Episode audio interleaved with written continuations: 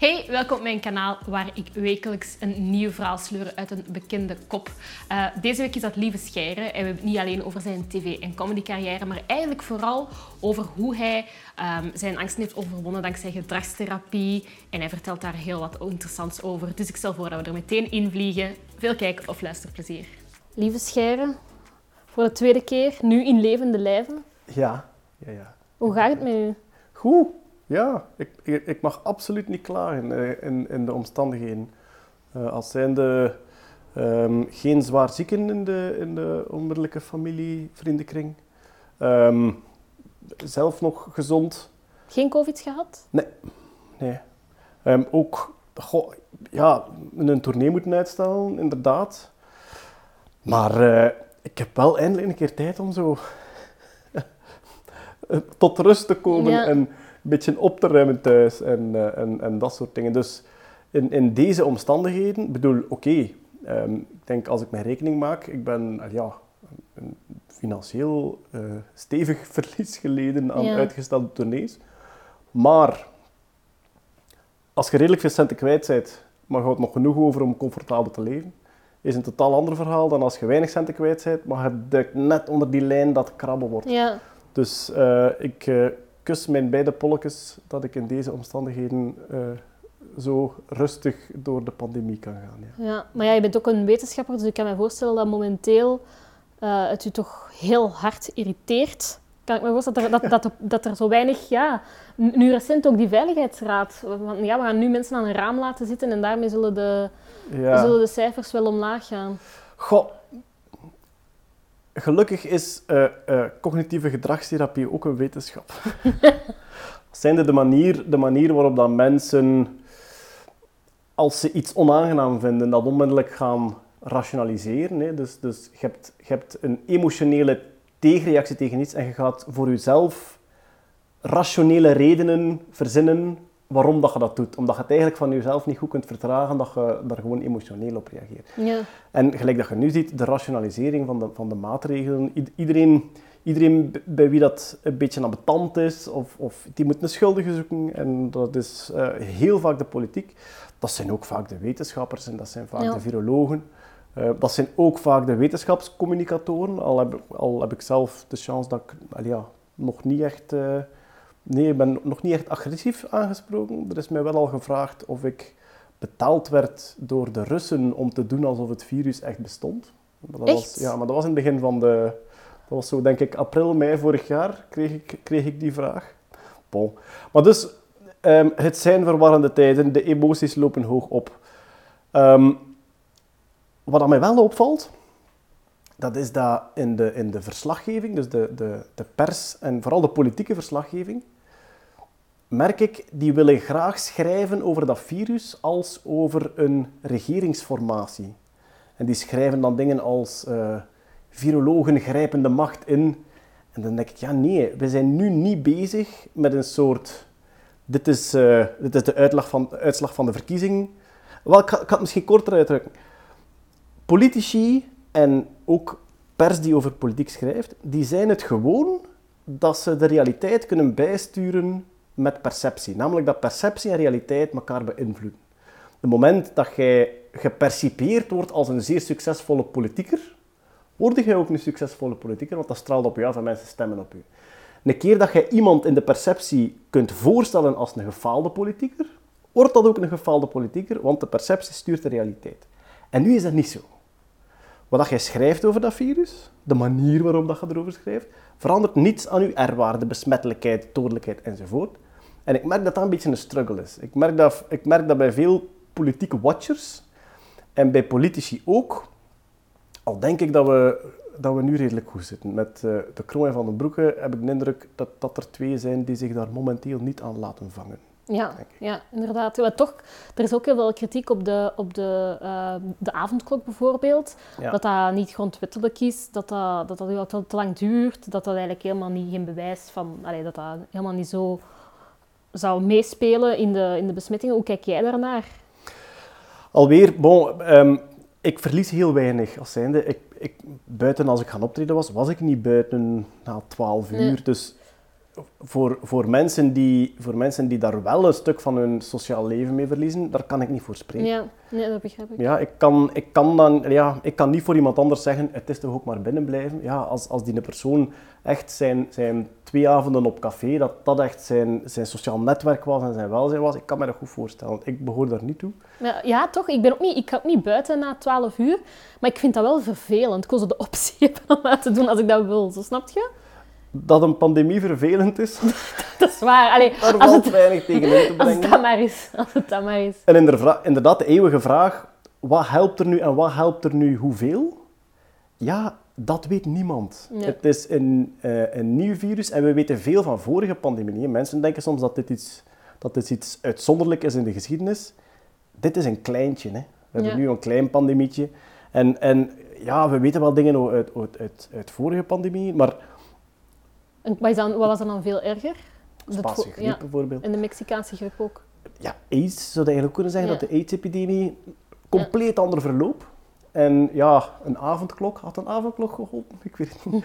maar ja, eh, in de supermarkt loopt het meestal niet op, denk ik. Nee. Dus, um, maar Spaanse griep was veel erger en ook, ook daarvoor. Enfin, deze pandemie, stel dat, stel dat dit virus in 1600 of 1700 overgesprongen was van dier naar mens, dat had zelfs niet in de geschiedenisboeken gestaan. Ik bedoel, ja, oudere mensen die overlijden aan een ademhalingsziekte, ja, daar ging in de middeleeuwen, dat, dat ging geen regel worden in, in het geschiedenisboek. Hè. Dus eigenlijk is het nog een relatief een klein pandemietje. Dit is sowieso een klein pandemietje, ja. maar toch, toch extreme oversterfte en zo. Maar ook qua oversterfte is dit een kleintje. Alleen, het is de eerste in onze welvaartsstaat. En um, ergens mogen we trots zijn dan, denk ik, op de vorige generaties, dat die, dat die die stabiliteit voor ons kunnen bouwen hebben. Ja, ga, ga 100 jaar terug. Ga 100 jaar terug en niemand ging ervan uit dat al hun kinderen volwassen gingen worden. Dat was een uitzondering vroeger. Ja. Je kreeg kinderen en, en je wist van ja, pak er een paar extra, want er, paar, daar vallen er een paar van tussen. Dat is eigenlijk nog maar vier generaties geleden. Wij, zitten in, wij zitten in een tijd waar dat wij heel veel stabiliteit en zekerheid en gezondheid... Elk overlijden, elke ziekte is, is een ongeval voor ons. En dat is een geweldige prestatie dat we daar geraakt zijn.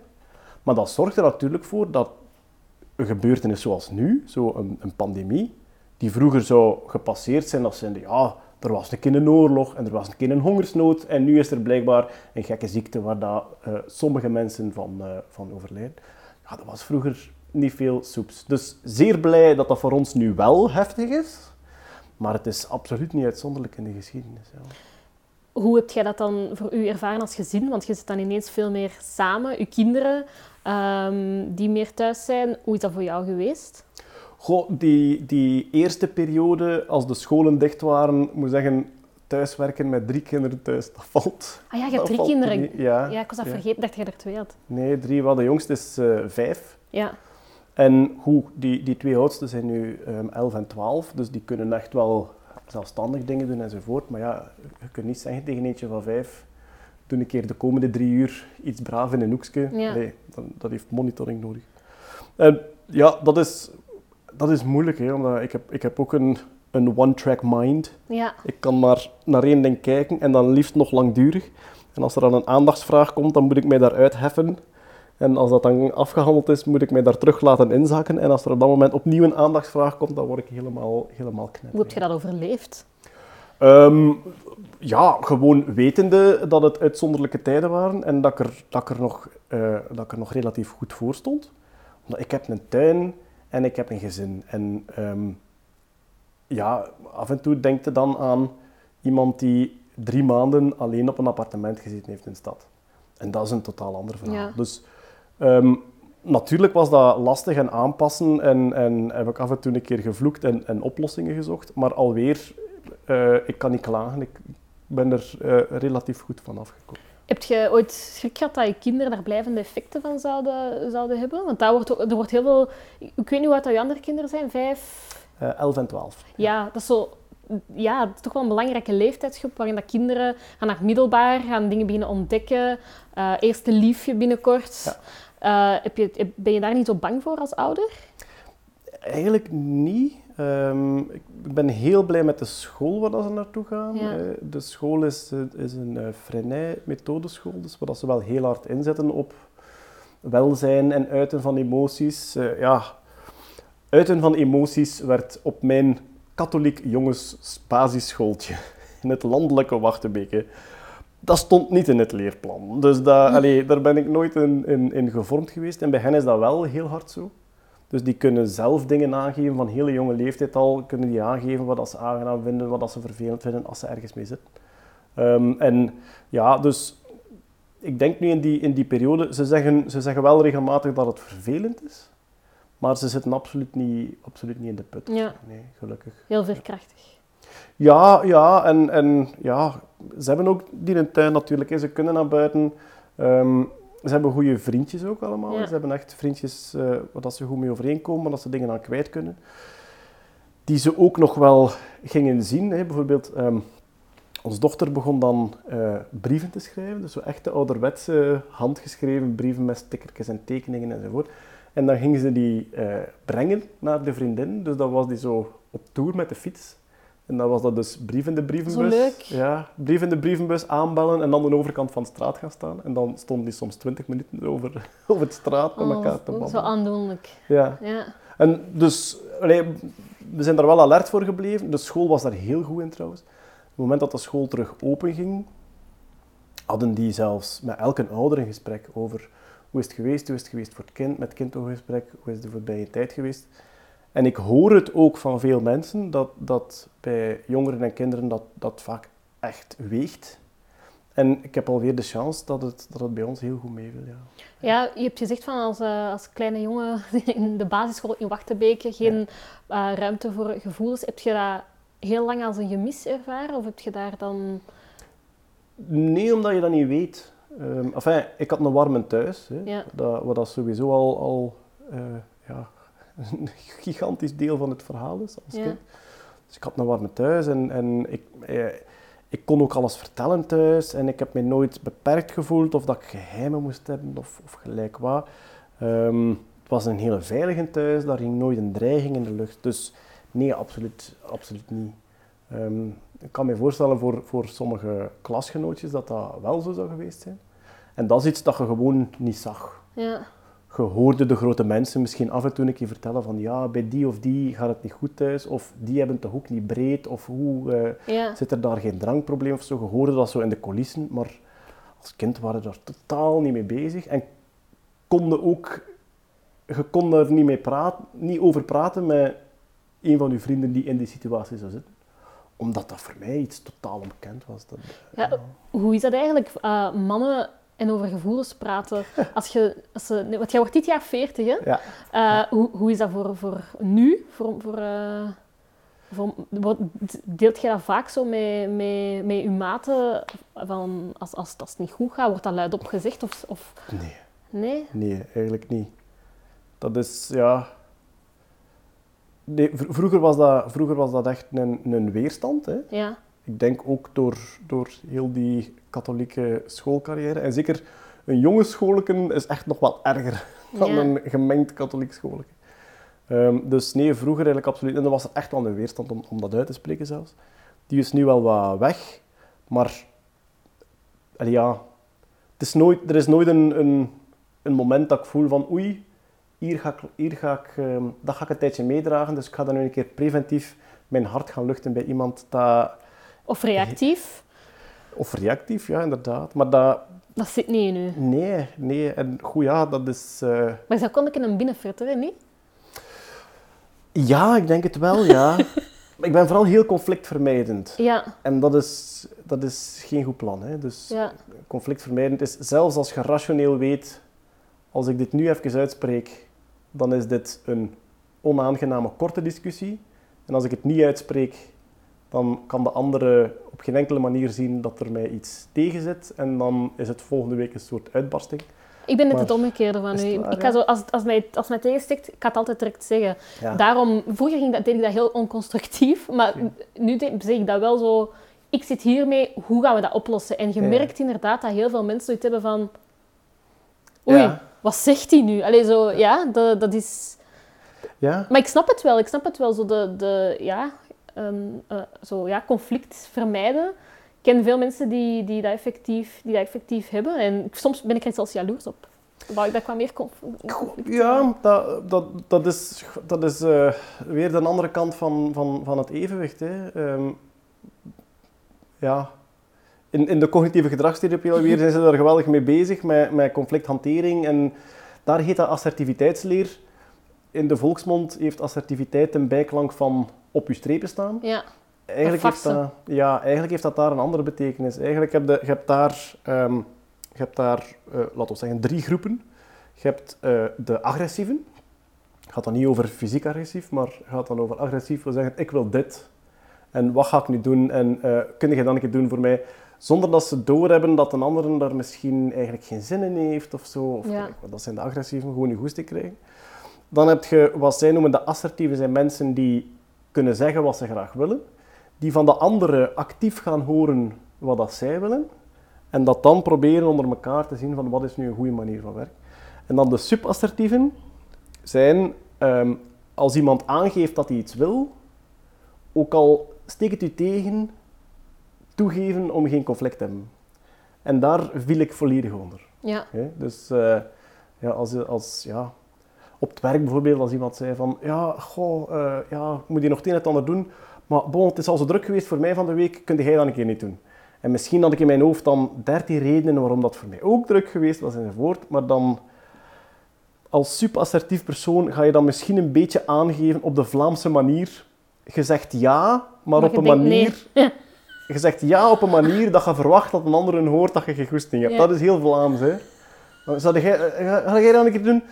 Ja, ja, dat, ja, dat kan wel. Ja, ja, op zich zou dat kunnen doen. En een, een niet-assertief persoon, die hoort gewoon...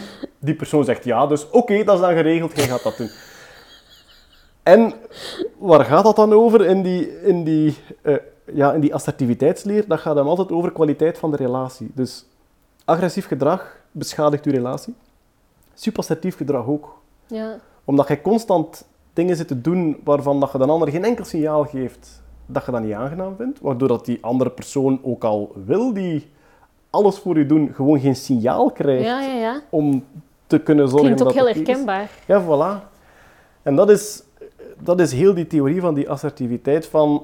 Dat ehm, niet te maken met people pleasing? Ja, tuurlijk, ja. Please disease, hè, ja. Ja. En heel bang voor hoe, hoe, hoe dat iemand anders naar je kijkt, ja, zeker. Heb je Ja. dat dan lang, lang gehad? Ja. En ehm, ik merk bij veel mensen dat dat een grote drempel is als bijvoorbeeld wetenschapscommunicatie. Mensen die zeggen van ja, ik wil af en toe wel een keer een uitleg doen over hoe dat iets werkt. Dat eh, de eerste keer dat je zo een kwaaie reactie krijgt van iemand, en dat kan om goede redenen zijn, of om, om, om slechte redenen.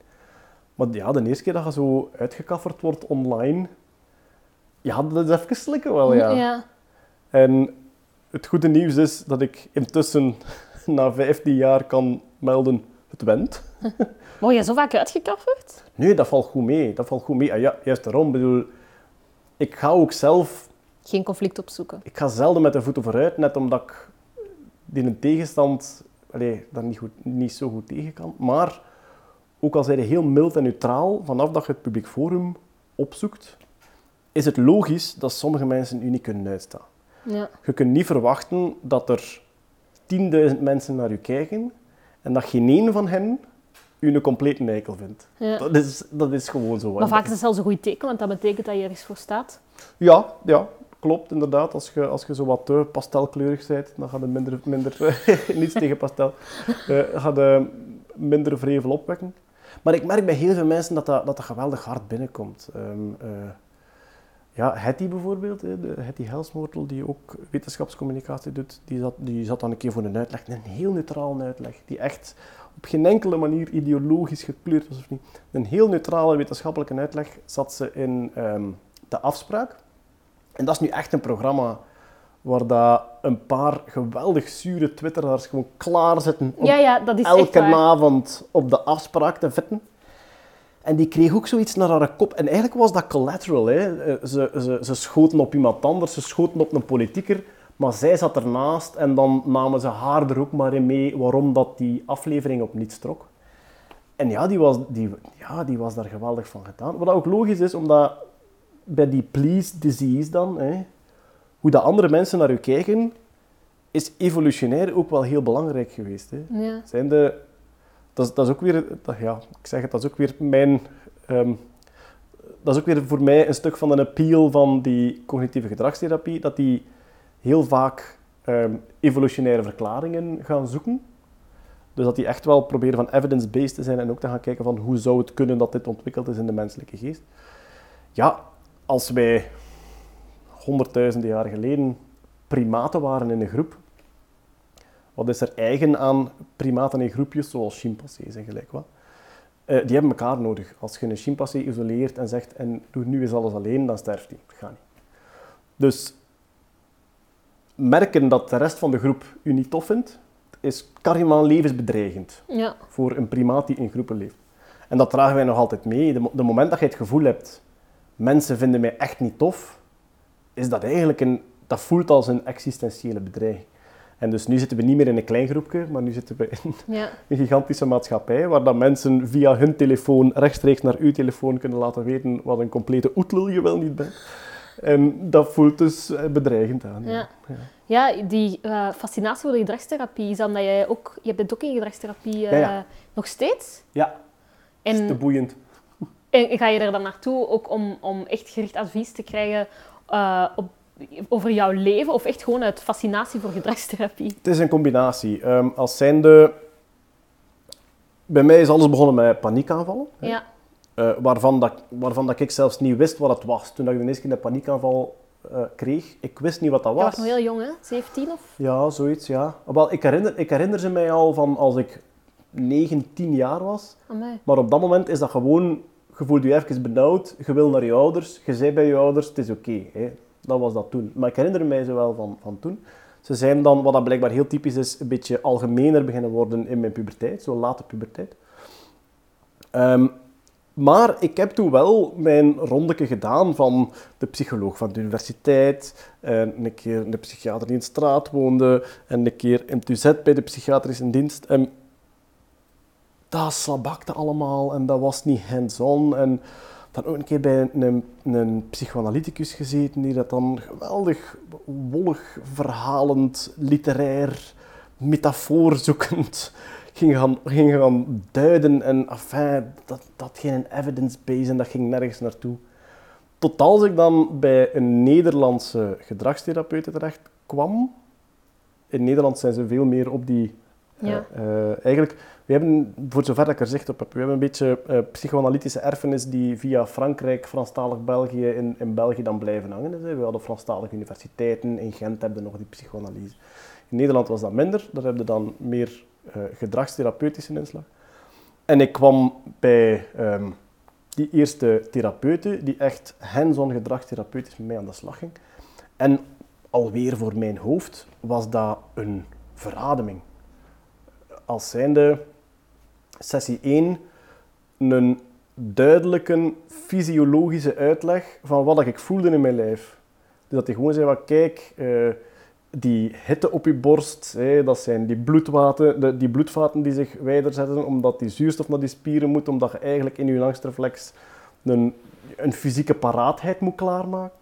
Het feit dat je zo licht voelt in je hersenen is omdat je bloed prioriteit krijgt naar je spieren en niet meer naar je hersenen. Dus dan voel je alles zo'n beetje op afstand. Het feit dat je maag samenkrimpt is omdat je lichaam zegt spijsvertering, even niet, we hebben een andere probleem. Jij gaat in standby tot als wij klaar zijn met vechten. Eigenlijk dat. En gewoon dat je, dat je weet wat al die dingen zijn. Tweede sessie krijg je dan ademhalingstechnieken, als zijnde een soort toolmandje van als het gebeurt, je weet nu wat het er is en ik ga je nu aanleren wat dat je kunt doen. En vanaf de derde sessie was dat exposure, namelijk was dat situaties opzoeken waar dat je je licht angstig in voelt, om te ontdekken hoe dat je dat onder controle krijgt. Niet makkelijk voor iemand die confrontatieavers is.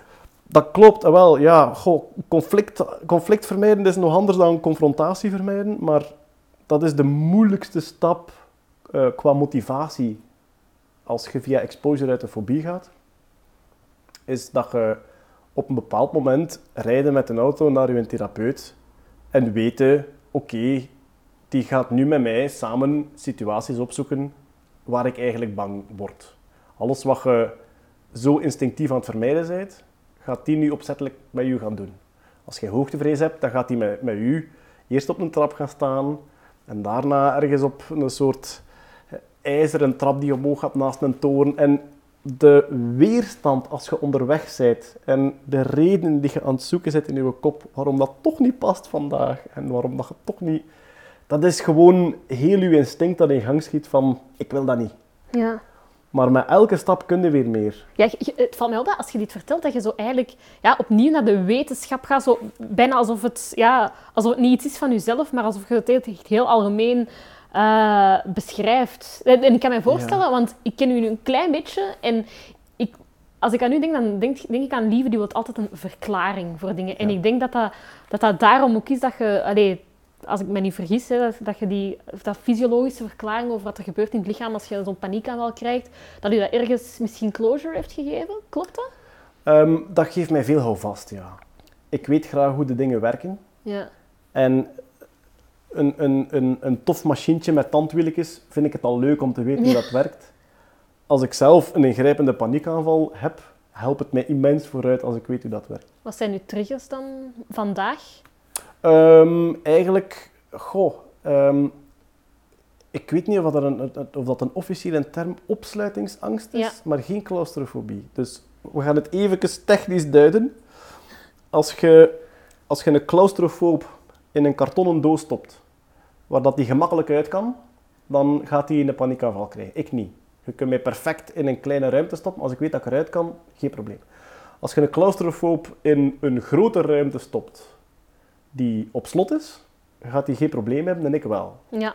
Dus stel dat, stel dat jullie nu zeggen, wij moeten even aan boodschappen, eh, het slot van de deur is kapot, maar wij zijn over een half uur terug, alleen je kunt hier gewoon echt niet uit uit dat huis. Dat is verschrikkelijk. Dan moet ik een beetje ademhalingsoefeningen doen. Ja. Om- vroeger was ik door het raam gesprongen. en nu met wat ademhalingsoefeningen kom ik er wel. Maar het gevolg daarvan is dat de trein en het vliegtuig eh, en lange tunnels en liften, dat dat allemaal moeilijk wordt. Dan, Ja. Nochtans, ik heb u al in programma's gezien waarbij dat je ongetwijfeld ook de trein en de vlieger en de auto... Maar ik, ik doe alles terug. Hè. Dus Ja. trein is geen enkel probleem. Ik, ik hou immens van de trein. Ik ga, ik ga nu voor mijn plezier op een trein zitten. Aan het raam wel. Ja, ja, van, momenteel wel, ja. De, de tunnel naar Engeland, wat dat vroeger bedoel, hè, op een bepaald moment zitten onder een paar honderd meter zee, met aan weerskanten 25 kilometer tunnel, voor iemand met opsluitingsangst. In een trein is dat redelijke exposure. Dat is geen enkel probleem meer. Dat heb ik de eerste paar keer op pillen moeten doen. En, en daarna is dat gewenning, hè, exposure, alles Wat je gewoon bent. Ehm, ik denk dat dat toen benzo's zullen geweest zijn Ja. en we gaan daar een full disclosure bij plaatsen. Ik heb benzo's alleen als... ehm, ik ben- ik ben heel strikt geweest op mezelf om benzodiazepines alleen als reddingsmiddel te gebruiken. Ja. En nooit structureel. Want dat is het grote gevaar van die benzo's. Een keer dat je zegt, ik neem er elke dag een, dat je daar min of meer aan vasthangt. Is dat ook geen antidepressivum? eh, benzodiazepines zijn eh, vooral kalmeringsmiddelen. Eh, Dat zijn zo Temesta en Ja. Xanax enzovoort. Ja. Bij de antidepressiva zitten dan, denk ik, momenteel zullen dan meer de SSRI's zijn. Ja. Zo de serotonine... ja, dat neem ik. Ja, voilà. Ja. Serotonine reuptake inhibitors. Waarvan ze gemerkt hebben dat die ook een positief effect hebben op fobieën trouwens. Dus die kun je als onderhoudsdosis ook nemen om je behandeling voor fobieën te Ja, vergemakkelijken. bij mij zijn het niet zozeer fobieën, maar ook zo neurose. Dat is bijvoorbeeld zo Ah, ja. dwangneurose als er een hete pot op het vuur staat. Oh, manneke. Ach. En maar soms gaat dat echt ver. Als, als ik mijn handen heb, heb gewassen en die zijn dan nog nat en ik zie dan zo een pries, dan denk ik... Don't do it, don't do it. Maar zo, dat, ik word dan helemaal in paniek. Dat, maar dat is echt... Dat is echt ja, dat is, dat, vroeger was dat echt problematisch. Ja, ja, ja. Ik ben ook zo een, een neuroot, zal dat dan heten. Maar ik moet altijd op mijn woorden letten, want ik, ik, ben, ehm, ik ben momenteel heel erg geboeid door psychologie. Maar ik ben er totaal niet in opgeleid, dus heel vaak gebruik ik woorden verkeerd. Hè. Dus Ja. als mensen zich daaraan ergeren, mijn excuses. Maar ik denk dat het eerder neurotisch gedrag is van altijd te denken van... Doe ik dat nu goed? Is dat nu zo? Mag ik dat nu doen? Ik heb dat bij mijzelf ook heel hard. En af en toe vraag ik dan ook aan, aan mijn psycholoog. Ik merk bij mezelf dat ik dat en dat en dat doe. En die heeft daar meestal een heel duidelijke uitleg bij wanneer dat, dat beschouwd wordt als iets problematisch. Als zijnde, ja, als, als u, als het u dagelijkse handelingen in de weg staat, op het moment dat je dingen begint te laten die je eigenlijk graag wou doen, maar wat dat bij mij het geval was, hè, bedoel, ik wou, uiteraard wou ik graag naar Praag op citytrip, maar dat was drie uur op de vlieger. Dus dan verzon ik een smoes, omdat ik bang was van dat vliegtuig. En vanaf dan beschouwen zij dat als een probleem waar dat een behandeling een oplossing voor kan zijn. En hetzelfde is met, met, met eh, eh, dwanggedachten of met dwangneuroses. Ja, ik merk van mijzelf soms inderdaad dat ik de auto twee keer ga controleren. Ja. Maar, enfin, nee, ik, had, ik, had het nu, ik had het nu met, met mijn psycholoog besproken over de dochter van het middelbaar. Eh, die rijdt alleen door de stad. Ik ben een angsthaas in het verkeer. hè. Dus in het verkeer zit ik constant op mijn hoede. Ik zie overal, ik zie overal ongevallen gebeuren die niet gebeuren. Ik denk Ja. constant dat iedereen tegen elkaar gebotst. Dus dat mijn dochter alleen door de stad naar school rijdt, dat was voor mij een drempeltje. Ja. Dan zijn we eerst een paar weken meegereden en uiteindelijk toch flink moeten zijn. Zeggen van nee, ze kan het. Maar ik kan zien op mijn telefoon, dus wij, wij kunnen elkaar zien op mekaars telefoon. Vanaf dat ze dat niet meer wilt, zet ik dat af. Hè? Sowieso. Duizend disclaimers hier. Ja, maar dat is ook belangrijk. Ik bedoel, je moet Ja, de nee, ja, ik begrijp de kinders dat daar niet in, in, in controleren. Maar ik kan dus zien wanneer dat ze veilig op school is. En ik begon te merken dat dat toch wel een essentieel deel van het ochtendritueel was. Dat zo 20 minuten nadat ze vertrokken was, dat ik dat toch nodig had van, hup, is op school. Ja. En dan ben ik natuurlijk de neurot die hem begint af te vragen, ben ik hier nu een, een dwangneurose aan het ontwikkelen? En daar kreeg ik een heel helder uitleg van, van die psycholoog. En die zei ook van, ja, kijk, eigenlijk wordt dat pas problematisch als je, ehm, of voor jezelf een probleem, als je ehm, gedrag stelt, niet omdat je op zoek bent naar informatie, maar omdat het gedrag zelf je geruststelt. Dus is het gasvuur uit? Gaan kijken of het gasvuur uit is. Dat is gewoon, ik wil de informatie. Is dat gasvuur uit? Maar een keer dat je het gezien hebt, nog drie keer gaan kijken. Eigenlijk zijn je niet op zoek naar extra info. Je bent op zoek naar het beetje geruststelling dat het u gaf om te gaan kijken. Dus Dat is een visieuze cirkel. ja, je, je bent de handeling aan het stellen niet meer omdat je iets wil weten dat je geruststelt, maar omdat de handeling op zichzelf een soort ritueeltje geworden is om je gerust te stellen. En dat is het moment dat je moet opletten. Dus toen dat ik een maand later dan terugging, vroeg hij van, hoe zit het met mijn telefoon? Want hij hij had dan aan mij gezegd, let daar nu op. Als je kijkt naar de telefoon om te zien of uw dochter op school is, stel jezelf dan vooraf of achteraf de vraag, wou ik nu echt weten waar dat ze was? Of wist ik het eigenlijk al? En heeft die onrust mij ertoe aangezet om nog een keer te checken, omdat dat een soort geruststellend ritueeltje is. En gelukkig was het altijd, heb ik altijd gezocht naar de informatie. Want een- keer dat je dan merkt van, ik weet het eigenlijk al, maar ik ga toch nog een keer kijken, want dat voelt heel even geruststellend, dan moet je eigenlijk beginnen opletten voor dwangneuroses. Ja. Dat is eigenlijk een heel rationele kijk op angsten, die dan op hun beurt weer heel irrationeel zijn. ja, klopt volledig. Ja, Mensen, mensen vroegen mij dat ook vaak, van waarom zijn je in godsnaam bang van een trein, terwijl dan een auto zoveel gevaarlijk is, dat weet je toch rationeel. Natuurlijk, de, die fobieën zijn niet rationeel. Er was dan zo een, een treinongeval ook, denk ik, rond, rond Brussel, ergens in die periode. En dan ook vrienden die zeiden van, is dat nu moeilijker geworden voor u om de trein te nemen? Nee, want het gaat mij niet over die ongeval. Het is niet rationeel. nee. Maar dat is het boeiende aan die cognitieve gedragstherapie alweer dan. dat die daar zo analytisch, analytisch en wetenschappelijk naar kijken. En, want daar waren we begonnen. Dus ik ben beginnen gaan voor die fobieën.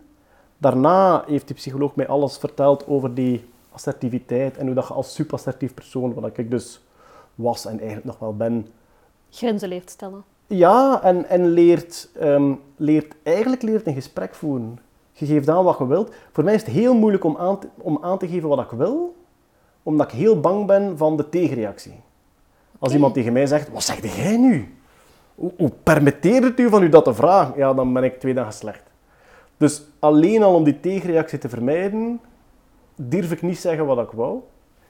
Terwijl dat heel die assertiviteitsleer heeft dan echt zo uitgeschreven technieken om, als jij iets aangeeft en er komt een tegenreactie, dat eigenlijk uw eerste reflex dan moet zijn, rustig en niet aanvallend onderzoeken van waar de tegenreactie komt. Wat vindt die persoon belangrijk? Waarom, wil die, waarom vond hij mijn vraag vervelend of bedreigend? Of welke, tegen welke waarde ga ik in? Is het, is iemand die eerlijkheid heel belangrijk vindt? Is het iemand die heel belangrijk vindt hoe dat de rest van de wereld naar u kijkt? Enfin, je kunt daar zo duizend dingen naken op. Dus dan hebben we heel die assertiviteitsleer gedaan. En nu merk ik, als ik nu langs ga bij de, bij de psycholoog, laat ons zeggen, ik zit nog in stevig onderhoud wat de assertiviteit uh, betreft. En fobie is eigenlijk ja, zo goed als van de baan. Je zegt van assertiviteit, sorry dat ik je onderbreek, je zegt die assertiviteit. Wat concreet is dan dat nog een stevig onderhoud op dit moment? Um, goh, discussies thuis of zelfs discussies op het werk of, of dat soort dingen die, waarvan dat ik merk van ja, ik heb weer niet, ik heb weer niet kunnen uitspreken wat ik dacht uit angst voor de tegenreactie. Ja. Of je komt ergens in een situatie waar dat iemand heel fel reageert en je merkt dat je volledig in je schuld kruipt en eigenlijk maar toegeeft om er vanaf te zijn. Oei, je wou hier toch zitten? Ja, ja, ja, ja, ja absoluut. Maak je geen zorgen. Ja, maar ik vind dat heel moeilijk, want ik heb, ik heb ook al veel... Ik, ik heb mensen in mijn omgeving die daar heel moeilijk mee hebben en dan zeggen die op een gegeven moment, als het dan zo... Ja, als er dan een conflict is... Ja, maar ik zeg al zo vaak ja, wanneer ik het eigenlijk niet wil. Hm. En dan vind ik dat heel moeilijk, omdat ik dan denk, maar ik wist dat helemaal niet. En op den duur gaat je, ja, gaat je met je een boog om die persoon uh, lopen, omdat je dan weet van, niet weet van, wilt hij dat, wilt hij dat echt? Maar ik, ik, heb al, ik heb al situaties gehad met mijn vrouw bijvoorbeeld, waar ik dan eigenlijk na een tijdje pas aangeef van, ja, nu gebeurt dat weer al en ik vind dat heel vervelend. En dat hij dan ook schrikt, omdat, omdat ik inderdaad... Omdat hij dat niet gewend is. Nee, omdat ik veel te weinig signalen geef dat ik dat specifiek ding vervelend vond. Ja, ja. Wat, dat een, wat dat een heel ambetante situatie is. Ik bedoel, ik heb het nu niet over allez, gigantische levensveranderende dingen, maar typisch zo huishouden is toch altijd weer het typische ding. Wat een heel ambetante situatie is, want um, zij voelt zich slecht omdat dat al heel vaak gebeurd is zonder dat zij wist dat ik dat vervelend vond. En ik vind dat dan vervelend, omdat dat blijkbaar heel oplosbaar was, maar ik heb dat niet aangegeven. En dus dan zit in een soort knossel waar je niet in ja. wilt geraakt. Ja. En ja, dan moet je gewoon leren van, de, van dat aan te Leren communiceren eigenlijk. Ja, dat, Zit, er, dat zit daar voor een groot stuk in. Ja. En eigenlijk nu, als ik, als ik nu naar de psycholoog ga, is dat de helft is uh, onderhoud van mijn assertiviteit. En de andere helft is gewoon... Fascinatie. Ja, het boeit mij geweldig. En hij weet dat het mij geweldig boeit. En heel vaak vertelt hij dan dingen van, ja, maar er is een onderzoek geweest en daar is dat... En ik vertel het omdat ik weet dat het jou interesseert. En ze hebben verschillende groepen gemaakt en zo, ja, dat is... Ja, ik heb, dat, dus, ik heb het dus nu met persoonlijkheidsstoornissen. Maar, maar van ah, alles, als je mij een DSM-5 geeft, wauw. ik heb echt zoiets van... Maar tegelijk vind ik dat ook een heel... Ik vind het eigenlijk een seksistisch boek ook.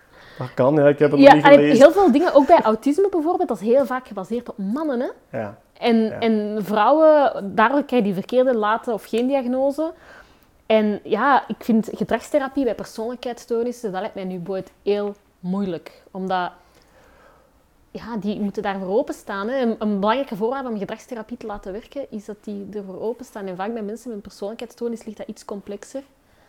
Ja, voor het weinige dat ik ervan weet, is dat, dat, dat bepaalde dingen, zoals ja, psychopathie, die niet altijd agressief... Allee, die nee, niet altijd... want heel veel mensen denken dan aan seriemoordenaars, maar dat is, niet, dat is, nee. geen gegeven. Uh, dus psychopathie of, of, of uh, ja, uh, narcisme of dat soort dingen. Voor, voor, volgens hetgeen dat ik ervan weet, gaat de behandeling dan meer over een manier van leven zoeken, een modus vivendi die houdbaar is. Omdat, allee, ik ken er veel te weinig van, maar ik weet niet of dat, of dat, dat iets is dat behandelbaar en, en geneesbaar is zelfs. Ja, bon, geen idee. Vaak niet. Dus ja, de, ik vind het heel fascinerend, maar zo, vooral in de zin van tot waar kan gedragstherapie bij bepaalde personen een oplossing bieden. En ik zit nu ook zo in een beetje dat, dat tweespalt eigenlijk van, ga ik naar de psycholoog om meer info te verzamelen of voor mezelf? Ik vind dat ook razend fascinerend. Ja, maar ik denk wat, dat, wat, dat, wat dat er bij mij wel mee voor zorgt, is dat dat dat voor mij de eerste jaren absoluut niet zo was. Omdat, ik, omdat ik net niet die methodieken of die een aanpak vond die mij aansprak. Ik vond het in het begin zo wat, was, was zweverig en, en, wat, en wat wuft. En om, dan, om het dan specifiek over die, over die psychoanalyticus te, te hebben, die, die begon dan ook bepaalde verklaringen eruit te halen. Freud.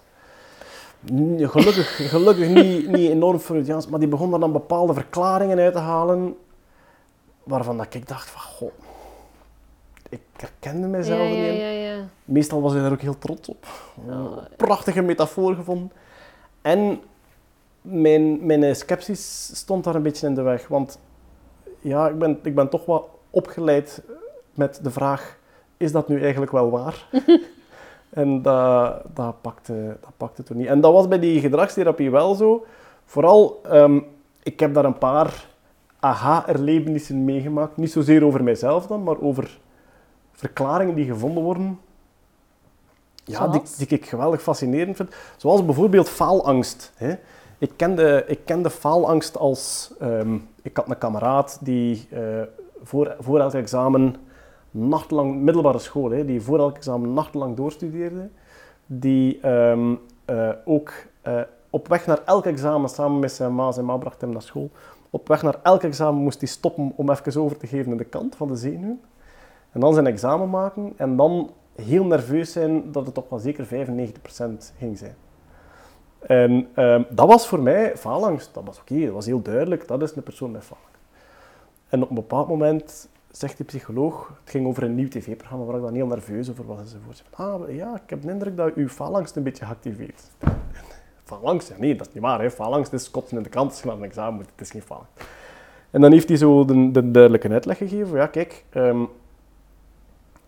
die maken dan ook schema's die geweldig verhelderend zijn, hè, omdat, ze, omdat ze kloppen en omdat ze een beetje toetsing kunnen weerstaan. Goed, faalangst. Je bent bang dat het resultaat eh, niet goed genoeg gaat zijn. Kan twee redenen hebben. Ofwel zijn je bang dat het resultaat niet goed genoeg gaat zijn voor de buitenwereld, hoe de anderen naar u kijken, een vorm van faalangst. Ofwel zijn je bang dat het niet goed genoeg gaat zijn voor uzelf, voor uw, voor uw eigen beeld. En stel je in die situatie zit, hè, wat dat bij mijn kameraad duidelijk het geval was. Die punten, dat was niet voor zijn omgeving, dat was voor zijn eigen. Voor hem was dat heel belangrijk dat hij dat kon. Als hij een examen aflegde, dat dat 95% was. Op dat moment heb je twee opties. Alleen, niet, niet bewust, hè, maar onderbewust, je hebt twee opties. Ofwel doe je er alles aan om te zorgen dat dat het resultaat is. Ofwel veeg je er je voeten aan. Omdat voor je zelfbeeld is het geen enkel probleem dat je een slecht resultaat hebt op een examen waar je voeten aan geveegd hebt.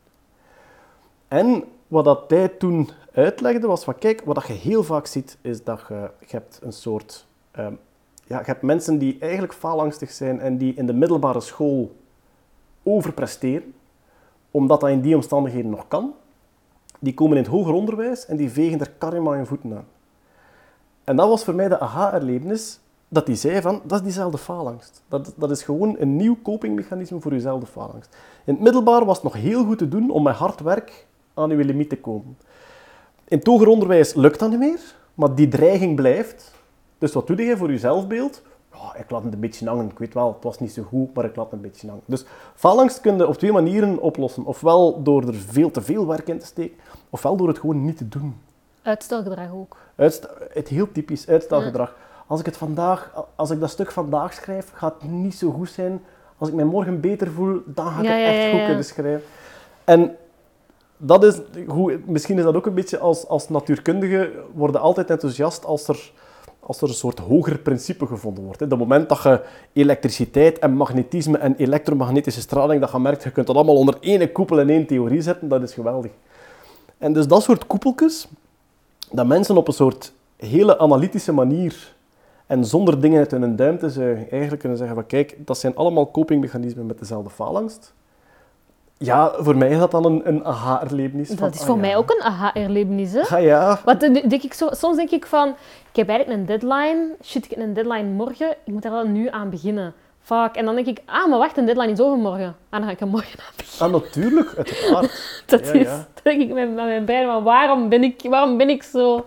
Uitstelgedrag, daar is ook een studie naar, of nee, het was een Ig Nobelprijs, denk ik zelfs. Ehm, iemand die de oplossing gevonden had voor procrastination. Dus je moet iets belangrijk doen en je stelt dat altijd maar uit. En die persoon zei, de oplossing is, je moet iets zoeken dat nog belangrijker is en daar een deadline op stellen, dan ga je dat tweede belangrijkste gaan doen. Als zijnde, als jij absoluut, als jij absoluut je huis moet opruimen, maar er ligt hier ook een boek kruiswoordraadsels die je heel tof vindt, dan ga je dat opruimen, uitstellen en, die en ik ga dat straks wel en dit is gewoon even stof enzovoort. Maar, het moment dat je een examen hebt en je moet studeren, dan gaat je huis opruimen. Dus wat is de oplossing voor procrastination? Zoek een taak die nog belangrijker is en zet daar een deadline op. Dan gaat het misschien... Heb je dat zelf al geprobeerd? Ik heb het enige geprobeerd en, En? het werkt. Ja? ja. Oké. Het, het ambetante is wel dat je meestal iemand moet teleurstellen, omdat je iets beloofd hebt aan iemand anders met een deadline. Maar je hebt je andere dingen wel gedaan. Collateral damage heet dat. Ja, ja. ja, voilà. Als we het hebben over zo'n cocktail aan angsten, zo faalangst en, en, en die superasserti- superassertiviteit, ehm, betekent dat dat jij ook vatbaarder bent voor depressie? Ik denk het wel. Maar je hebt het nog niet gehad. Ehm, ik heb nog volgens de definitie alweer, eh, is mij verteld door de psycholoog, volgens de definitie heb ik nog geen depressie gehad als zijnde, eh, ik ben de precieze definitie kwijt, maar daar staat een termijn op. Als zijnde, je moet minstens zoveel dagen, of minstens Mhm. zoveel weken in je typische eh, geen energie, niets is nog leuk, anhedonie is dat denk ik. Als Ja. je niks nog leuk Ja. vindt, anhedonie. Dat zijn allemaal dingen en ik, ik, heb, ik ben nooit aan die een termijn geraakt. Ik ik heb daar wel een paar dagen in gezien. Dus ik heb echt dagen gehad dat, waar dat ik mij doorsleurde. Je hebt me- ermee geflirt eigenlijk, met die... Ja. Ik, meestal zeg ik, ehm, ik ben nog niet in een afgrond gevallen, maar ik heb er wel een keer naast gestaan, dus ik heb al, ik heb al een keer naar beneden mogen kijken. Ja. Hoe oud Ja. was je toen? De eerste keer, ehm ah, de eerste keer was in het zesde middelbaar. Eh, en de directe aanleiding was paniekaanvallen die begonnen komen. Niet weten wat dat is. Er met niemand over babbelen. Eh, hele dagen hyperalert zijn uit angst dat er een paniekaanval komt. Een typische houding die paniekaanvallen uitlokt. en, allee, eh, drained of energy zou je kunnen zeggen. Constant mentaal zodanig ja, mentaal zodanig in een soort waakzaamheid zitten. Slecht slapen ook s'nachts. Altijd bang voor, voor, voor die paniekgolf die gaat komen. Dat, ja, in een complete uitputting geraakt. Eh, en dan bij de huisarts middeltjes gekregen om beter te slapen. Waarvan dat ik op dat moment dacht, dit gaat niet helpen. En hielp het? Maar dat is alweer, dat is alweer zowel het verwarrende als het, ehm, als het geluk, denk ik, dat ik heb. Ik ben altijd even plots uit mijn depressieve episodes gekomen dan dat ik erin viel. Ja. En dat is een groot geluk, hè? dat je, je kunt echt, allee, ik kan echt zo, toen, hè, ik kon zo een week en een half, twee weken mij echt door de dagen slepen, wat dat ook weer zelfversterkend wordt, omdat je begint af te vragen, hoe lang gaat dat nu duren, wat als dat nu een jaar duurt, enzovoort. En ik kon echt soms, ik ben ene keer zelfs letterlijk de dag erop wakker geworden, en zo heel zelfonderzoekend, Het is ça va- ça va eigenlijk wel. ja. En dan zo nog een dag heel erg op het gemak doen en heel erg rustig. Don't jinx it. En dan de volgende dag terug op tempo komen en merken van, het is weg. En ehm Als het bij vrouwen is, dan zeggen ze hormonen. Ja, dat kan. Ja. Ik weet dat niet meer. Ja, een, een man heeft ook wat hormonen dingen die vooral dan door, ja, denk ik ook weer door gedrag en dingen getriggerd worden. Maar de neurose waar ik dan in geraakt ben, is de moment dat dat gebeurt, zoekte me echt gemaakt lijsten van alles wat je gedaan hebt, net voordat het beter werd. Omdat je daar een verklaring aan wilt geven. Wel, niet zozeer omdat je er een verklaring aan wilt geven. Wat je echt wilt, is weten wat er helpt. Ja. Ik bedoel, dat is een gevoel waar dat je sowieso... Heel goeroe van je. Ja, oké, ja. Maar, ja, maar dan, dan zon- zonder ehm speldbrood en, Ja. en, eh, Quinoa. en boekwijd kussentjes en zo. Maar ehm, ja, gewoon, je, je hebt in die donkere periode gezeten. Je weet dat je op dat moment echt aan het zoeken bent naar iets, iets om hieruit te komen. Op een bepaald moment kom je eruit. Ja, dan begin je echt... Wat heb ik gegeten? Heb ik iets gegeten dat mij plotseling daaruit gehaald heeft? Want dan moet ik dat onthouden voor de volgende keer. En ik heb echt zo lijsten gehad. ehm, ehm, appelsap. Dat was op een bepaald moment... Ik, ik wist heel goed dat ik zo een paar uur voordat alles begon op te klaren, dat ik appelsap gedronken had. Met als gevolg dat in mijn hoofd werd dat een soort wondermiddel. Wat uiteindelijk blijkt dat achteraf dan compleet toeval te zijn. En dan met andere dingen was ik in een hele zoute maaltijd en daarna voelde ik me heel slecht. En dan begint de zout te... En dat begint dan ook zelfs een beetje... Eigenlijk ook al wat, wat een, een, een, een ziektebeeld te worden bijna. Hoe, hoe, hoe hard dat je die dingen dan gaat vermijden. Ehm, dat is de reden dat ik... Dat is ook, eh, dat is ook een dwangneurose. Hè? Ja, ja, Zo oorzaak en ver- eh, gevolg, Ja. verbanden, verbanden zoeken die eigenlijk niet bestaan. Ja. En dat is de reden dat ik tien jaar geen alcohol gedronken heb. Echt? Omdat ik een keer een paniekaanval had als ik zat was. En zover gaat dat dus. Hè. Je bent zat, je hebt een paniekaanval, je denkt van oké, ja, dat was omdat ik gezopen had. Hè. Heb En dan tien jaar lang niet gedronken, maar je denkt, als ik nu drink, krijg ik weer een paniekaanval. Ja. Volgens mij lijkt dri- drinken voor iemand als u, die wel van controle houdt, Ja. toch ook niet echt iets... iets... Dat heeft twee kanten. Dat heeft twee kanten. Ehm, ik, allee, ik ben niet graag zat, nee. Ja. Ehm, maar ehm, denk een groot gevaar voor, voor mensen die wat nerveuzer en wat angstiger zijn, is het kalmerende effect hè, van alcohol. Ja. Dat is een klassieker, dat is zelfmedicatie. Eh, als je het moeilijk hebt, als je thuis komt van je werk en je bent eigenlijk een beetje overdaan en je hebt het moeilijk om te kalmeren, ja, dat is zo een glazenke, dan is dat verleidelijk natuurlijk. Hè, want dat is een soort heel gemakkelijke manier om je, om je wat te kalmeren. hè. Ja, onlangs was er een artikel in Humo over de schadelijke effecten van alcohol en hoe dat iedereen maar bezig is over drugs. Dat drugs zo schadelijk is, maar dat alcohol eigenlijk nog erger is. En eh, de, wat er in je brein gebeurt als je een kater hebt, Ja. dat klinkt toch allemaal vreselijk ongezond. En hoe dat wij daar dan zo roekeloos mee omgaan. Ja, ik heb een, ik heb een heel goed boekje gelezen eh, en dat heet Drankje. En ik ben, den, ben de schrijver nu kwijt. Het is een Britse arts en ehm, verslavingsdeskundige die dus heel lang met alcoholverslaafden gewerkt heeft enzovoort. Ehm, en die heeft een boekje geschreven, eh, eh, Drankje, waarin dat hij dus de uitleg doet. Het beste van al, hij is ook eigenaar van een wijnbar in Londen. Die ironie. En wel nee, voor mij, mij gaf dat heel veel vertrouwen. Omdat ik op dat moment wist, je bent geen, ja, je geen rabiate, ideologische anti-alcoholman.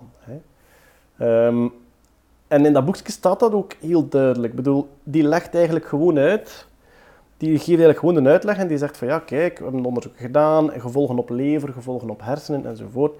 Als je zoveel drinkt per dag, ja, dan daalt je levensverwachting naar daar. En als je zoveel drinkt per dag, dan, is het heel waars- dan, dan gaat je kans op dat soort ziektes zoveel stijgen. En die geeft u, doorheen dat boek, geeft hij u eigenlijk een soort heel duidelijk paletje. Van kijk, doe wat je wilt, maar maak jezelf niks wijs over de gevolgen. En als jij vindt dat, als jij vindt dat het ja, gewoon een aangenaam leven is om een fles en half wijn op een avond elke dag te drinken, your choice. Hier is wat je, waar je klaar voor moet zijn. Als zijnde, op die leeftijd gaat dat beginnen uitvallen, tegen dan gaat dat beginnen uitvallen, je levensverwachting wordt zoveel kleiner. En die ga je toch als je structureel drinkt? Of ook zelfs over occasioneel eh, drankgebruik? Het staat er alle twee in. Het staat er alle twee in. Maar ja, structureel is natuurlijk het meest, eh, het meest schadelijk. Maar ik vond dat een heel goed boekje, omdat hij gewoon echt nooit belerend is, u niet met vingertje wijst, maar heel duidelijk zegt van kijk, zo marcheert het. Eh, dat zijn de dingen enzovoort. En er zitten ook wel maatschappelijke dingen in, want ja, het is zo moeilijk om legale drugs en illegale drugs te vergelijken. Omdat het simpele feit dat ze legaal zijn, zoals alcohol, zorgt voor een compleet andere omgang ermee dan omgang met drugs die illegaal zijn. En als je dan kijkt naar wat er tijdens de drooglegging in Amerika gebeurde, dat je merkt van ja, heel die alcohol komt ook in criminele handen. En dan worden ook underground feestjes. En het moment dat alcohol illegaal is, is er bijna niemand die een pint voor de gezelligheid drinkt. Als je dan zuipt, is het om zat te worden en is het als partydrug. Mhm. Dus heel je omgang verandert daar dan ook mee. Ja. Ja. ja, interessant eigenlijk. Hè? Ja. Ja, nu, ik moet zeggen, ik heb zelf... Ik, drugs en alcohol zegt mij eigenlijk echt vrijwel niets. En als ik dan zeg van, ik ben, drugs, ik moet er allemaal niet van weten, dan krijg ik soms zo dingen, ja, maar jij pakt relatine. En dan denk ik, ja, dan moet ik zo van, ja, maar dat is anders. Maar dan denk ik, is dat wel anders? Ehm, goh, alweer, je, je kunt, eh, je, kunt, je kunt onderscheid maken hè, tussen, tussen medicatie en, en drugs, maar er zit een soort deelverzameling in. Ja, Ik denk eigenlijk dat benzodiazepines dat daar, dat daar duidelijkst in zijn. Je kunt, je kunt Xanax ehm, als medicatie gebruiken en het wordt ook Carema als partydrug gebruikt. ja. Dunne grens. Ja, tuurlijk. En, en op, op momenten dat je daar echt een nervositeitsprobleem mee oplost, is dat duidelijk medicatie. En op het moment dat je dat enkel voor je eigen ontspanning doet, is dat eigenlijk een drug. Ja. Acht je de overmedicalisering van onze maatschappij problematisch op dit moment? Ik vind het heel moeilijk om daar, om daar een uitspraak over te doen, omdat ik daar te weinig zicht op heb. Dan moet keer aan Ruben, aan Ruben Mersch vragen misschien, die gaat dat goed weten. Ehm, Allee, we, hebben, we hebben natuurlijk immense voordelen aan medicatie. Alweer levensverwachting Ja. en, en, en ons, eh, onze medische mogelijkheden zijn gigantisch. Een compleet andere factor daar is dat businessmodel van farmabedrijven, die, oké, alweer, allee, ze hebben wel immens veel producten geleverd die nu heel veel mensen helpen. Maar die keerzijde is echt wel dat die full-blown beurskapitalistisch georiënteerd zijn en, en turning disease into profit en dat soort dingen. En dat is heel moeilijk te rijmen natuurlijk. Ehm, maar Ruben heeft daar een heel goed zicht op, omdat die, die kan echt wel zijn vinger leggen op waar Ja. dat volgens hem de, de, de problemen zitten. En- Ja, die wil ik wel eens spreken. ja. Ja, ik heb wel toen me denken aan een eh, documentaire die we nog maar zeer recent hebben gezien. ehm, waar dat, eh, Da- David van Rijbroek, waar Ja. die ook eh, aan bod kwam. Het ging over democratieën. En ik vind dat super interessant, want hij zegt van ja, eh, elke maatschappij is een driehoeksverhouding. Je hebt de markt, je hebt de burgers en je hebt politici. Maar nu trekt de markt eigenlijk aan het langste eind. En eh, ja, politici die, die nemen vaak beslissingen die ja, waarop gebaseerd zijn zelfs. Burgers worden kwaad, maar doordat die op straat komen en protesteren, krijgen die minder, nog minder vertrouwen aan de politici. Terwijl politici op dat moment eigenlijk zou moeten zeggen, een boze burger getuigt van betrokkenheid, we moeten die uitnodigen om het gesprek aan te gaan. Super interessant. Ja, ja, ja. Ik zie je ook echt oprecht gefascineerd. Natuurlijk, omdat zo, maatschappij is, iets, is, iets, is eigenlijk fuzzy logics. Het is Ja. complex, er loopt van alles door elkaar. En op het moment dat iemand helder en vooral onderbouwd daar zo factoren in kan aanwijzen, dat is voor mij altijd een geruststelling. Ja, ja zie je, dat verklaarbaar, hè? Ja, tuurlijk, ja. Ja, ja. ja, ik vind het jammer dat inderdaad ook alles ideologisch gekleurd is. Hè? Dat is, eh, dat is iets geweldig moeilijk. Enfin, ja, ehm, Richard Feynman, de fysicus eh, ehm, van de vorige eeuw, Amerikaanse fysicus, die zei altijd: ehm, The hardest thing in science is not to fool yourself, and you are the easiest person in the world to be fooled by yourself. Dus ja, jezelf iets wijsmaken is super gemakkelijk. En ideologie is daar heel goed in. Ehm, ik heb eh, onlangs een boek gelezen, The Three Body Problem. Zo Ja. nieuwe Chinese sensatie, science fiction reeks. En daar, daar staat een stuk Chinese geschiedenis in dat ik totaal niet kende. Ehm, Het was fictie. eh, het is fictie, maar er, het, is, ge- Ja. het is gebaseerd in... Want ik, ik, als ik me niet vergis, zei je vooral non, jij zegt jij vooral geïnteresseerd in non-fictie. Hè? Ik ben een non-fictielezer, ja, ja. Je hebt een aparte boekenkast zelfs thuis. Bij ons thuis is dat, dat is eigenlijk... En dat is totaal niet bewust, maar ik ben de non-fictiekoper. Dus ja, massaal veel non-fictieboeken die ik laat, laat binnenkomen. En veel te weinig van lees dan. En mijn vrouw is de, de fictielezer. En die leest wel alles uit wat ze krijgt. Dus dat dat is daar wat evenwicht. Maar die Three Body Problem is, is een, een fictieboek, maar waar veel non-fictie in zit, waar dat zo stukjes wetenschap, technologie in zit. En die vertelt over ehm Chinese culturele revolutie, denk jaren 60, waar dat, eh, binnen het communisme je verschillende strekkingen had tegen elkaar, die, die de overmacht probeerden aan. En daar staat dan ook een periode in die ik niet kende, waarin dat bepaalde natuurkundige theorieën niet mochten onderwezen worden, omdat ze niet in het ideologische kraan pasten. Ehm, dat verwonderde mij toen, dus dat, dat, ging over eh, eh, Big Bang Theorie mochten niet onderwijzen, want dat wil zeggen dat er ooit iets is ontstaan en dan vo- voor, daarvoor moet er niets geweest zijn. En dat niets, dat laat een opening voor een opperwezen en wij zijn tegen religie. Zo, dat soort redeneringen die toen gangbaar waren. En eigenlijk moet men, moet men zo ver weg niet gaan. ehm Nazi-Duitsland, ja. Het feit dat je daar een paar geniale theorieën liggen had die door Joodse wetenschappers geschreven waren, ja, ideologisch ging dat niet, dus dat moest niet waar zijn. En dat is iets wat dat mij altijd... Ah, daar word ik zo droevig van. Als je zo zuivere waarheidsvinding, als je zo de... Als je denkt dat je de feiten kunt ontkennen door daar een ideologische deken over te leggen, ik vind dat zo spijtig. Dat, dat, ik vind dat ook wel iets wat ik voor mijzelf altijd alert voor wil blijven. Zelfkritisch. Ja, omdat... Allee, ik denk dat we dat heel gemakkelijk verwijten aan, aan rechtsconservatieve kant. Hè. Dus als we merken dat eh, in Amerika eh, republikeinen tegen mondmaskers zijn, omdat dat vrijheidsbeperkend zou zijn, en dan een hele hoop theorieën gaan verzinnen waarom dat, dat wetenschappelijk ook slecht zou zijn, dat je merkt van oké, je hebt een ideologisch doel en je denkt nu dat je de feiten kunt in die richting sturen.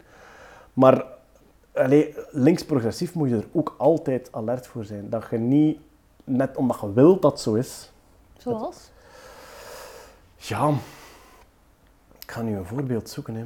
En volgens mij is dat niet... Allee, volgens mij moeten we daar zelfs niet voor naar Amerika gaan. Volgens mij, zowel rechts of links, zijn die fenomenen ook hier... eh, Tuurlijk, maar ik heb het over hier. Hè. Ja, Ja. ik heb het over hier. En, en, en, en ook over mijzelf. Dat, dat, Allee, ja, het is niet omdat iets, omdat iets heel ambetant past in, in, in je eigen links-progressieve overtuiging, dat je daar te gemakkelijk in moet, in moet meegaan. Ik heb wel soms het gevoel, als ik eerlijk ben, dat ehm, links het vaak verwijt aan... En nu ben ik zelf ook heel ideologisch in twee kampen, maar Ja. bon, we zijn toch bezig. Het is een Dat- spectrum. Een spectrum. een spectrum. Voilà, voilà. Dat links heel vaak verwijt van rechts dat ze niet eh, dat ze uitgaan puur van het feit dat zus of zo, maar dat links door diezelfde bril kijkt vanuit, allee, dat het eigenlijk, dat ze eigenlijk de potverwette ketel dat, Dat- die zwart ziet. Ja, inderdaad, maar dat is in, in, in ideologische discussies ook, ook absoluut zo.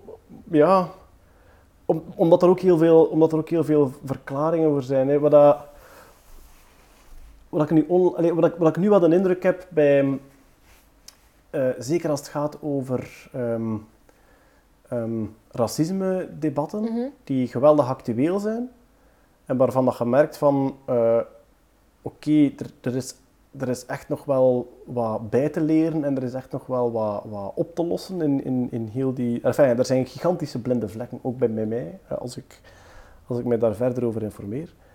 Maar je merkt ook een enorme kregelige tegenreactie van mensen die iets moeten opgeven of die aangesproken worden op racisme. Die denken van wat voor zever is, is dat nu weer? Ja. En de, de dynamiek waardoor ik denk dat daar zoveel, dat daar zoveel eigenlijk een beetje destructieve strijd is. Hè? Want soms hoop ik van oké, er wordt hier gestreden voor de goede zaak en uit bitse discussies komen we een stap verder enzovoort. Dat hoop ik. Maar soms heb ik de indruk dat, dat zoveel op kampen getrokken wordt dat wat, wat destructief wordt. Ehm, en dat deed mij denken aan, aan een uitspraak van mijn vrouw. Op ik heb ooit een keer een eh, kritisch opinieartikel geschreven over het feit dat eh, Latijn zo'n belangrijk vak was in het middelbaar. En zonder, zonder dat blik weer open te trekken, eigenlijk was mijn insteek, eh, Latijn was vroeger geweldig belangrijk, dat was de taal waarin dat wetenschap bedreven werd. Op dit moment is Latijn voor mij een belangrijke taal als je ofwel geschiedkundige wilt worden die die periode gaat bestuderen, uiteraard, of als je het graag doet. Dat zijn voor mij de twee goede redenen om Latijn te volgen. En al die andere van het is heel nuttig en je leert er beter andere talen van. Nee, als je, allee, als je Latijn wilt leren om beter Spaans te kunnen, leer dan alsjeblieft Spaans. Want je, Ja. nee, maar ja, je steekt daar geweldig veel tijd in en ik heb het tegen mijn goesting aan. Ik kom waarschijnlijk daarvan. Swat, veel te lange inleiding. Die discussie werd vrij snel heftig. Tussen u en uw vrouw. Nee, nee. De, eh, ik schreef dat opinieartikel Ja. en de Latinisten kwamen in volle aanval in eh, Romeinse phalanx op mij af. En dat, dat, dat werd vrij snel heel pits. Hoe, eh, de, de plek van Latijn in het onderwijs ligt immens gevoelig bij Ja. de Latinisten. Maar ik stond daar zo wat verwonderd naar te kijken. Uiteindelijk is dat een goede discussie geworden. Ik heb die zelfs ergens online opgeslagen, omdat ik dacht van als we ooit, als we ooit weer over Latijn beginnen discussiëren, kunnen we tenminste gaan kijken waar we zaten vorige keer. Ehm, maar dat werd, een, dat werd een, immens... allee, de emoties laaiden daar hoog op. Mijn insteek was, Latijn werd, toen dat ik in het middelbaar zat en tot een paar jaar geleden, Latijn werd gezien als, ah, je hebt goede punten naar de basisschool, dan moet je Latijn gaan doen. En mijn insteek was van, oké, je hebt daar een, een, je hebt daar een soort eh alfa, hè, alpha-beta. In Nederland heb je eh, alpha de, de humane wetenschap en dan beta de exacte wetenschap. Je hebt daar een soort alfa-richting, de, de Latijnse, voor als je goede punten had in de basisschool. Zouden we dan een keer geen beta-richting naast zetten? En nu is die er. Hè. Die stemrichting die komt, nu, komt nu geweldig op. Maar dat was toen niet zo. Dus mijn insteek was... ehm, Latijn allemaal tot daar aan toe, maar hebben, we- daar geen beta-richting voor nodig. En er kwam van hen een soort existentiële tegenkant bedreigd in hun bestaan. Ik ben nu veel te lang aan het babbelen. Eh, Wat ik wil zeggen was, mijn vrouw had daar toen een geweldig heldere analyse. En die zei, de reden dat, de reden dat jullie aan beide partijen zo fel van leer trekken, is omdat je alle twee denkt dat je de underdog bent. Als zijnde, ik dacht altijd, de, ehm, de exacte wetenschappen in de middelbare school worden achtergesteld op die Latijnse en die Griekse, wat dat zogezegd de beste richtingen zijn. Maar als je een ander interesse hebt, dan moet je daaronder zitten. Dus ik heb daar een underdog gevoel, waardoor dat ik het mij als underdog permitteerde u al iets feller gedrag. Ja. En je bent aan het challengen. Ja, ja, ja.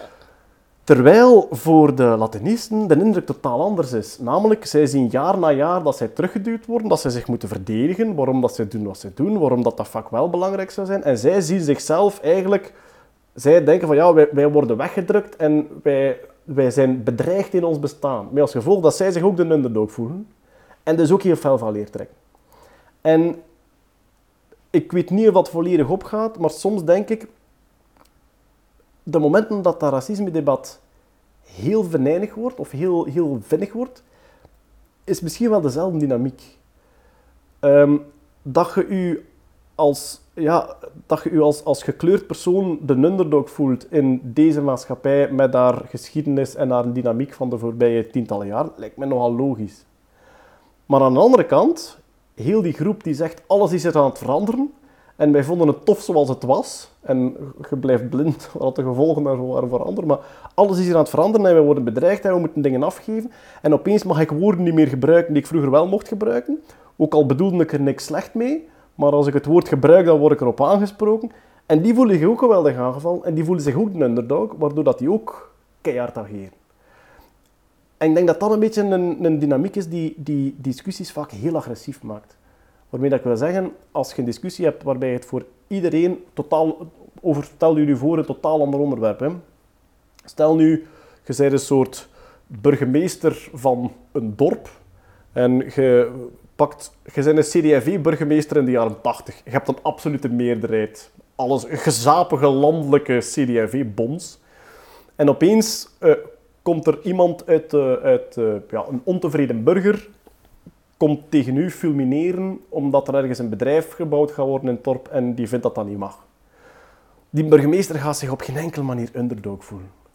En die gaat ook niet de neiging voelen om heel agressief en beledigend en, en ja, bijna defensief beledigend tegen die burger te gaan roepen. Dat is een heel duidelijke underdog, overdog situatie. Wat dat voor alle twee ook bepaalt hoe dat je erin staat. Maar in die situaties die, die, dan, ja, die nu aan het ontstaan zijn, denk ik, daar, waarbij de alle twee de partijen zich underdog voelen, houd je alle twee niet in. En je, bent alle, je voelt je alle twee een challenger.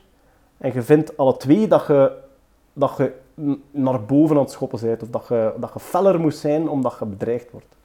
En dat is zo'n zo dynamiek die ik, die soms wel, wel zie ontstaan. En waar dat, ja, waar dat ook weinig aan, aan te doen valt, vrees ik. Ja, ik merk, bij mezelf wel dat bij zo'n debatten dat ik vaak bij, bij, van, bij dingen erger, bij anderen ben ik mezelf ook aan schuldig. Allee, ik, ik vind het heel moeilijk. Nuance, dat ligt ook waarschijnlijk aan mijn autisme, maar ik, ik vind dat heel moeilijk. Om zo, voor mij is het zus of zo.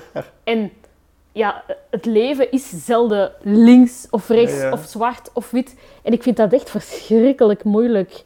Um, en ja, de media houdt dat helaas mee, mee, mee in stand. Ik denk dat we daar allemaal... Uh... Ik heb wel gezien ook in een van die, van die interviews dat je zei van... Um, ik heb ervoor gekozen om niet zozeer degene te zijn die op de barricades gaat staan, maar ja. om meer zo een middenpositie in te nemen.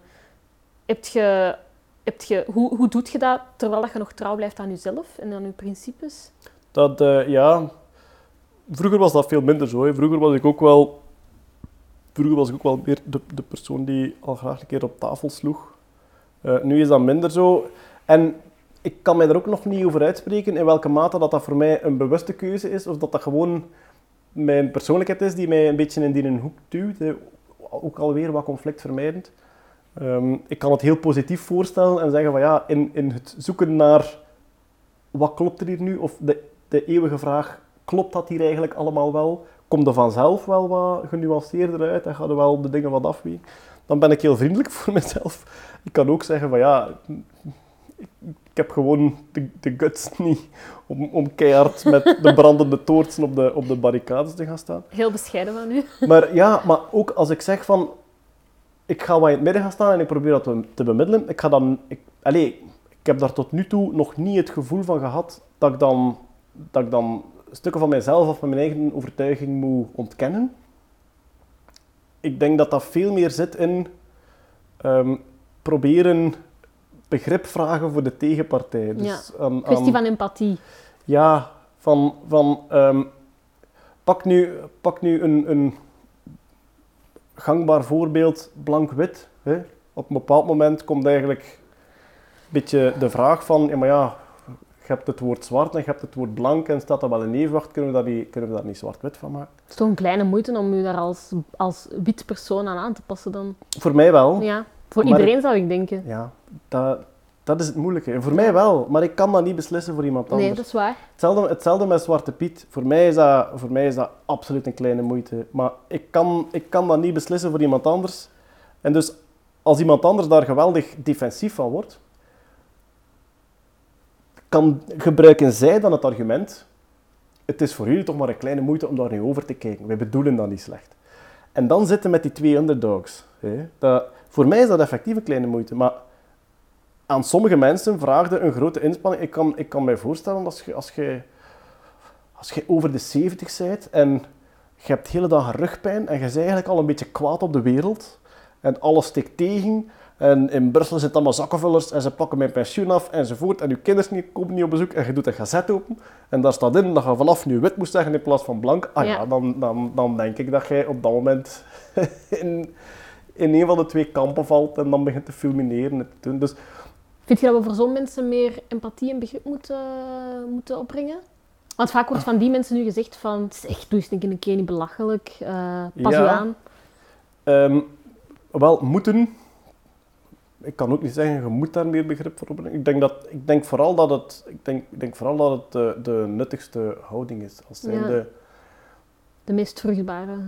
Neem nu die 73-jarige hypothetische, chagrijnige, eh, beschadigd door het leven persoon. Ze bestaan hoor. Oh ja, zeg maar zeker.